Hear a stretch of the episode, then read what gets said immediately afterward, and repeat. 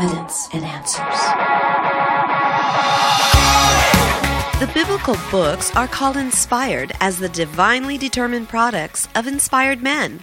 The biblical writers are called inspired as breathed into by the Holy Spirit. We believe the Holy Scriptures of the Old and New Testament to be inspired and the inerrant Word of God. So, if it is divinely inspired, are there any errors in the Bible? You're tuned to Evidence and Answers with your host, Pat Zukeran. Pat is an author, teacher, and international speaker in the area of Christian apologetics, the defense of the Christian faith. In today's episode of Evidence and Answers, we will address the topic of inspiration and inerrancy. Now, with part one of this fascinating study, is Pat Zukeran.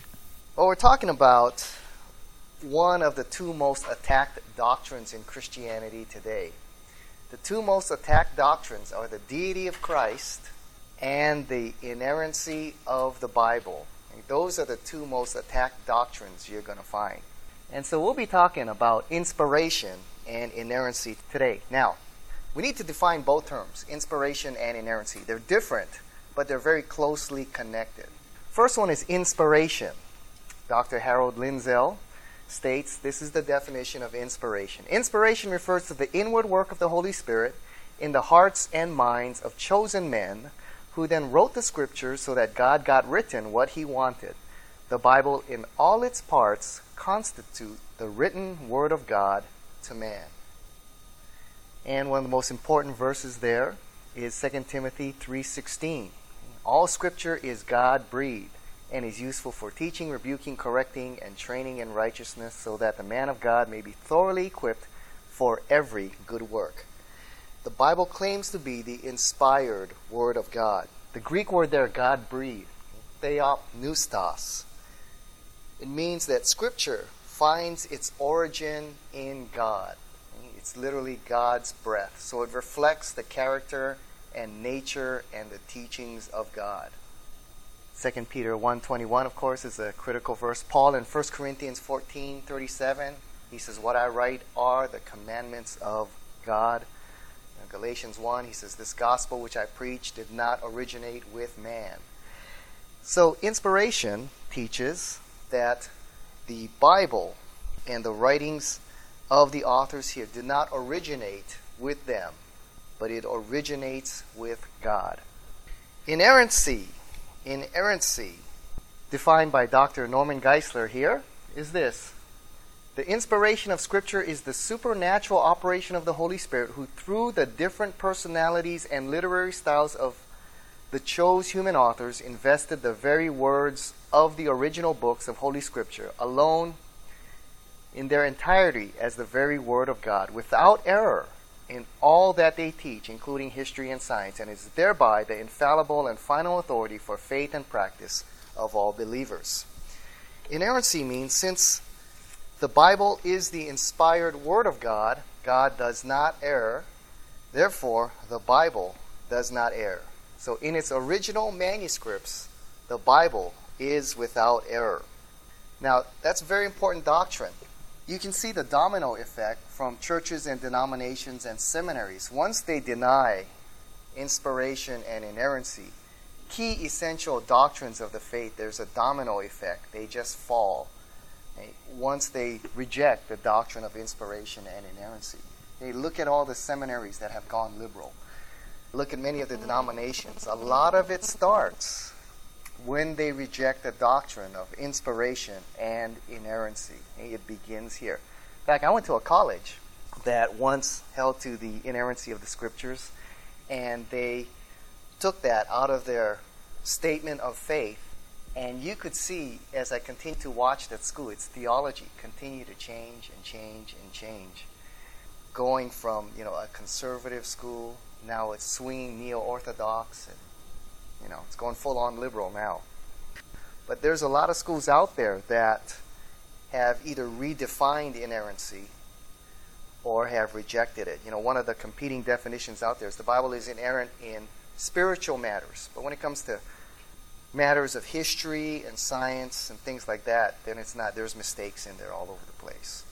It only applies to maybe moral and spiritual issues, and that's about it. And even that is in question. Because if the writers made mistakes on those areas, who's to say they didn't make, make mistakes in other areas? Very important doctrine. You can see the swing from you know conservative evangelical to liberal, and often it begins when a church rejects a church or a denomination or a Bible college or seminary rejects this. And a lot of the Christian colleges and universities out there, they have rejected this doctrine or have redefined it. Now, the extent of inerrancy. Inerrancy applies to the entire Bible. Okay? The doctrine of inerrancy applies to the entire Bible, not just parts of it, to the entire Bible, from the beginning to the end. Some believe, you know, as I just stated, that the Bible is authoritative just on spiritual or moral matters, but in areas of history and science, it is not. But it, you know, you cannot separate the facts of history from spiritual truths presented in the Bible. You know, Jesus' work of redemption on the cross to redeem mankind from sin is the result of what happened in Genesis 3. If that's a myth, if that didn't really happen, Jesus really doesn't have to die for the sin of mankind. In the resurrection, it's a historical fact.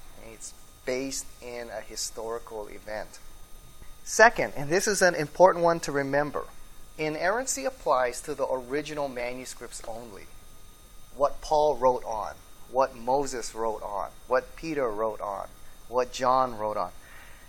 Those are without error. The copies are not inspired and they are not inerrant. All right? You got that? Now, what we have here, the Bible we hold in our hands, is not the original manuscripts. We don't have those, those are gone. What we have are copies of copies of copies that have been handed down to us over 2,000 years. So the Bible we are holding in our hands is inspired in as much as it is accurate to the original. All right, you get it? So, when you read your Bibles, you may see some footnotes over there. Well, in some manuscripts it reads this, in some manuscripts it reads that. Maybe the best known one is Mark chapter 16, the last 10 verses there. It says some of the best manuscripts don't include these verses. Well, it's the originals okay, that are inspired and without error. The copies are not. Now, we ever do the authority of the Bible study here, you'll discover that what we have is 99% accurate to the original. And the 1% difference does not affect any major doctrinal issue. Okay, so what we have here is very accurate to the original. Right? But we don't have the original. So this is important to remember is that inspiration and inerrancy apply to the original documents only. When I was a young Christian, you know, I was taught you know, I heard from the pulpit that this is the inerrant, infallible, errorless Word of God. You know, and I went, all right. And I went out there to present the Bible to someone who knew history well, who, who understood the Bible. And he immediately pointed out several discrepancies here. Immediately, I was just kind of like, whoa. He says, look, it even says in your footnotes, best manuscripts don't have this. And I was just thrown for a loop, you know. I was like, wait a minute, this thing is perfect. How, you know, it, it just threw me for a loop. Inerrancy only applies to the original manuscripts. All right, our copies may have errors, our translations may have errors.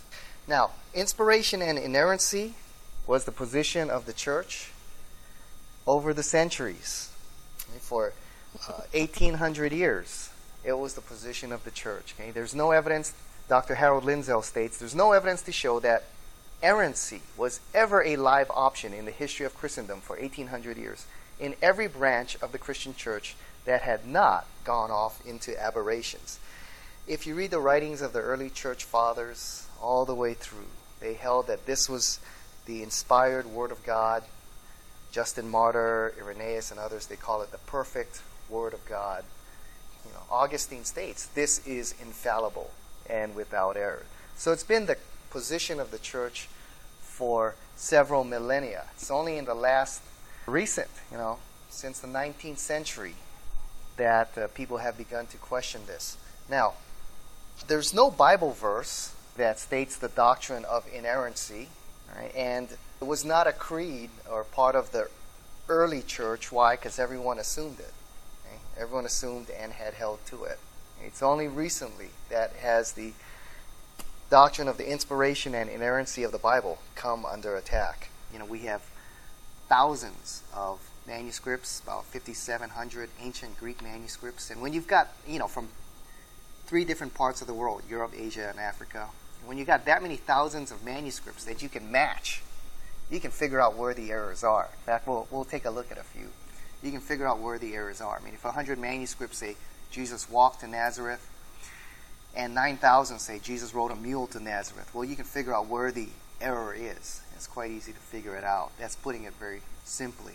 So, with not only that, you've got the writings of the church fathers. In fact, the church fathers in the first fourth century quote every verse of the New Testament except for 11. You've got ancient translations, you know, Syriac, Coptic, Latin Vulgate. So when you put them all together, you got 24,000 manuscripts from which to look at and compare. When you got that many manuscripts to look at and compare from three different parts of the world, you can figure out where the errors are. You can come, you can create a text that's very accurate to the original. Okay? That's to put it very simple. But yeah, that's a struggle that I had as a young Christian, you know. But when you study textual criticism, in fact, one of the best guys is right here in Dallas, Dan Wallace. He has traveled to different parts of the world to take photos of some of the most ancient manuscripts in the world. And I asked him, I said, Is there, of all the manuscripts you have studied, the thousands of manuscripts you've looked at and studied, have you found anything that would uh, be of serious consequence to any major doctrine? And he said, No. He said, We've never found a manuscript that says Jesus is not the divine Son of God. We've never found a manuscript that said Jesus did not rise from the dead. Uh, when you look at all the ancient manuscripts, the testimony is very powerful and it supports all our major doctrines. So the discrepancies are on very technical or minor issues. All right, very good. And because of that, the better word to use instead of error would be discrepancy. It could read this or could, but either way, it doesn't change the meaning of the text because it's a you know real minor issue. Most of them. All right, three reasons why the Bible cannot err. Number one, God the Father. Number two, God the Son. Number three, God the Holy Spirit. Okay, end of discussion. Right? Can't get any three more authoritative sources than that. Three reasons the Bible cannot err God the Father, God the Son, God the Holy Spirit. Number one, okay, God the Father. Okay, God cannot err. Number two, the Bible is the Word of God. Therefore, number three, the third premise, therefore, the Bible cannot err. Very simple. Okay? God cannot err. The Bible is the Word of God. Therefore, the Bible cannot err. The character of God is truth. Titus 1 2. God cannot lie. Hebrews 6:18 It's impossible for God to lie. 2 Timothy 3:16 All scripture is God breathed. God's very character is that of truth. God does not err, God does not lie. Psalm 19:7 says the law of the Lord is perfect, reviving the soul. Psalm 18, verse 30. As for God, his way is perfect, and the word of the Lord is flawless. So, since God inspired the writers, since it reflects his character, since God does not err, his word does not err. Number two, second reason the Bible does not err God the Son. Jesus, the divine Son of God, affirms the inspiration and inerrancy of the Bible. He often uses Scripture and God interchangeably. Where in the Old Testament, you know, God says this, and when Jesus or the apostles quote it, they say Scripture says. So they're often using it interchangeably. Jesus often called the Old Testament teachings the Word of God, okay, or God said. In Matthew chapter 4, in the temptation, Jesus said three times right, to the temptations of Satan, It is written, it is written, it is written. Okay? The Greek word there is gegraptai, and it's in what's called the perfect tense. And this tense signifies that it's written in the past with continuing result. Okay? That is the significance of the perfect tense. So Jesus is saying this This word is the permanent, unchangeable witness of the eternal God committed to writing for our instruction. Jesus said that the Word of God is indestructible. Matthew 5 I tell you the truth, until heaven and earth disappear, not the smallest letter, not the least stroke of a pen will by any means disappear from the law until everything is accomplished. Talked about the Word of God being indestructible. In John chapter 10, he says that the scriptures cannot be broken. And once again, stating the indestructibility of God's word and God's law. Jesus emphasized the supremacy and authority of the Bible that applies to all people at all times. And Jesus affirms historicity or the historical accuracy of the Bible. Many events in the Old Testament that liberals reject as mythology, Jesus treated them as historical fact. Right? Matthew 19, when asked about marriage, he talks about Adam and Eve, treats them as historical people, and our whole concept of marriage is built on Adam and Eve. The reason Jesus came and died on the cross is for what? What happened in Genesis chapter 3. Jonah speaks of that as as a historical event. He says, As Jonah was three days, three nights in the belly of the fish, so the Son of Man will be three days, three nights in the belly of the earth. Noah and the flood, Sodom and Gomorrah, Mosaic authorship of the Pentateuch. Calls the first five books the Law of Moses. David, Solomon, okay? many events or historical figures that liberals have treated as mythology Jesus treats them as real historical events or historical people. Right, so, whatever the Son of God affirmed is true. Jesus affirmed the Bible is the Word of God. Therefore, it is true that the Bible is the Word of God. Remember, God cannot err. The Son of God cannot err. The Bible is the Word of God. Therefore, the Bible cannot err. Jesus affirmed, Matthew 4, that the Bible has divine authority. It's indestructible, it's unbreakable, it's the ultimate authority, that it is historically reliable, and it is inerrant. So if Jesus is the Son of God, then the Bible is the Word of God. If the Bible is not the Word of God, then Jesus is not the Son of God. The living word spoke of the written word, and the written word speaks of the living word. They are inseparably connected. And the third reason the Bible cannot err, the Holy Spirit. And here's how here's how that paradigm works. Okay, the Holy Spirit is the third person of the Trinity. The Holy Spirit is God. Remember, God cannot err. And the Holy Spirit, who is God, inspired the writers of the Bible. 2 Peter chapter 1, verse 20 through 21 states this. Above all, you must understand that no prophecy of Scripture came about by the prophet's own interpretation. For prophecy never had its origin in the will of man, but men spoke from God as they were carried along by the Holy Spirit. Okay, now that particular passage there says here, for prophecy never had its origin in the will of man, but men spoke from God as they were carried along by the Holy Spirit. Okay, the Greek word there, pheromenoi, it's used of a sailing vessel when it puts its sails up and the wind, it catches the wind and the wind takes the ship where it wants to go. So the imagery that Peter is using here, he's saying this: the apostles raised their sails and the Holy Spirit carried them along as they were obedient to Him and brought them to the destination He desired.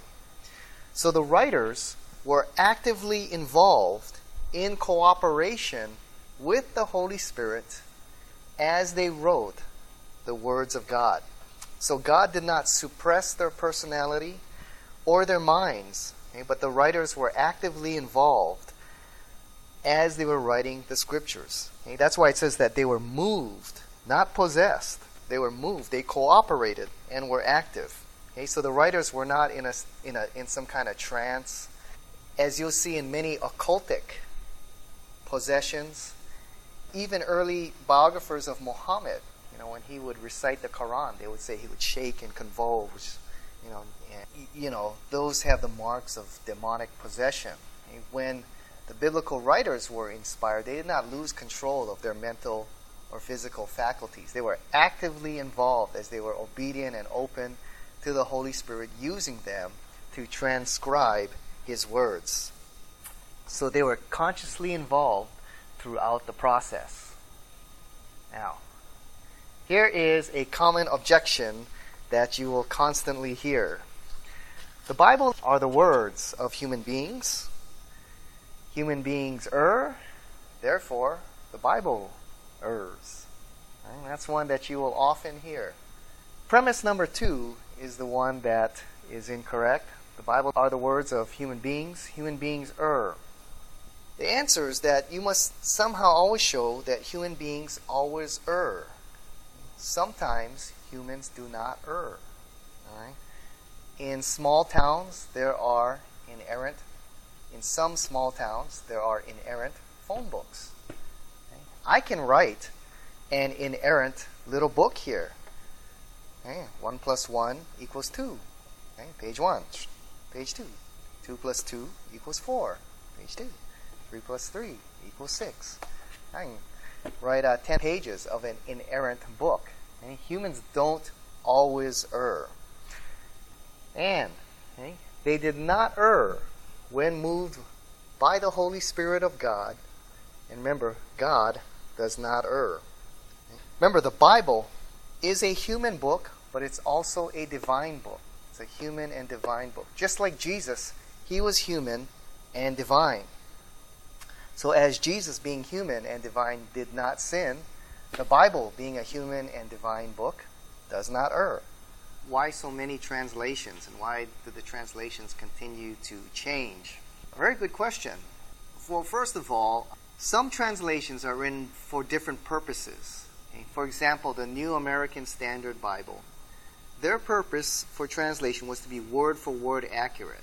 So if you are doing like Greek translations, let's say, the New American Standard almost goes word for word along with the Greek. Okay? That's why it's a little more wooden. It's a little harder to preach from. So if you're doing translation, work, you can see how the New American Standard tries to follow the Greek words almost word for word. It does a pretty good job at that. But it makes it a harder translation to read. Now, something like the New International Version, translations like that, they tried to make it much smoother and closer to the meaning of the text. So if you're looking word for word, the NIV, New Living Translation, they're not following word for word. They're trying to capture the meaning of the sentence. Yeah, well, yeah, there is the possibility of error if you deviate too far in translation. That's why certain versions, they're not translations, like uh, the Good News Bible, you know, those aren't translations. Those, you know, they're going from the English trying to make it as contemporary as possible. So they're, they may be good devotional Bibles, but they're not necessarily really good study Bibles. Yeah, that's where the laws of hermeneutics all come into play. And that's universal. That's universal in any language. You must interpret, you know, one of our fundamentals we studied last time. You've got to interpret everything according to the literal, grammatical, historical, contextual method of interpretation. And even in translation, you've got to follow that. You know, you've got to follow that. And those are our guidelines and our guides to help give us the proper translation or interpretation as close as possible. And uh, if we deviate from those rules, that's where we can go wrong. Thank you for joining us here on Evidence and Answers radio broadcast. Be sure to join us next time for the conclusion of Pat's study on the inspiration and the inerrancy of the Bible. If you found this broadcast to be a blessing, please consider partnering with us. Evidence and Answers relies on the generous donations from you, our listeners. For the opportunity to donate and keep us on the air, click on the donate button on the lower right hand side of our homepage. That's evidenceandanswers.org. We have a wide variety of resources available for you. Evidence and Answers is grateful for our key sponsor, Highland Capital Management providing investors with alternative investment solutions for more than 20 years. To learn more, visit their website at hcmlp.com. Join us again next time on the air or online for more evidence and answers.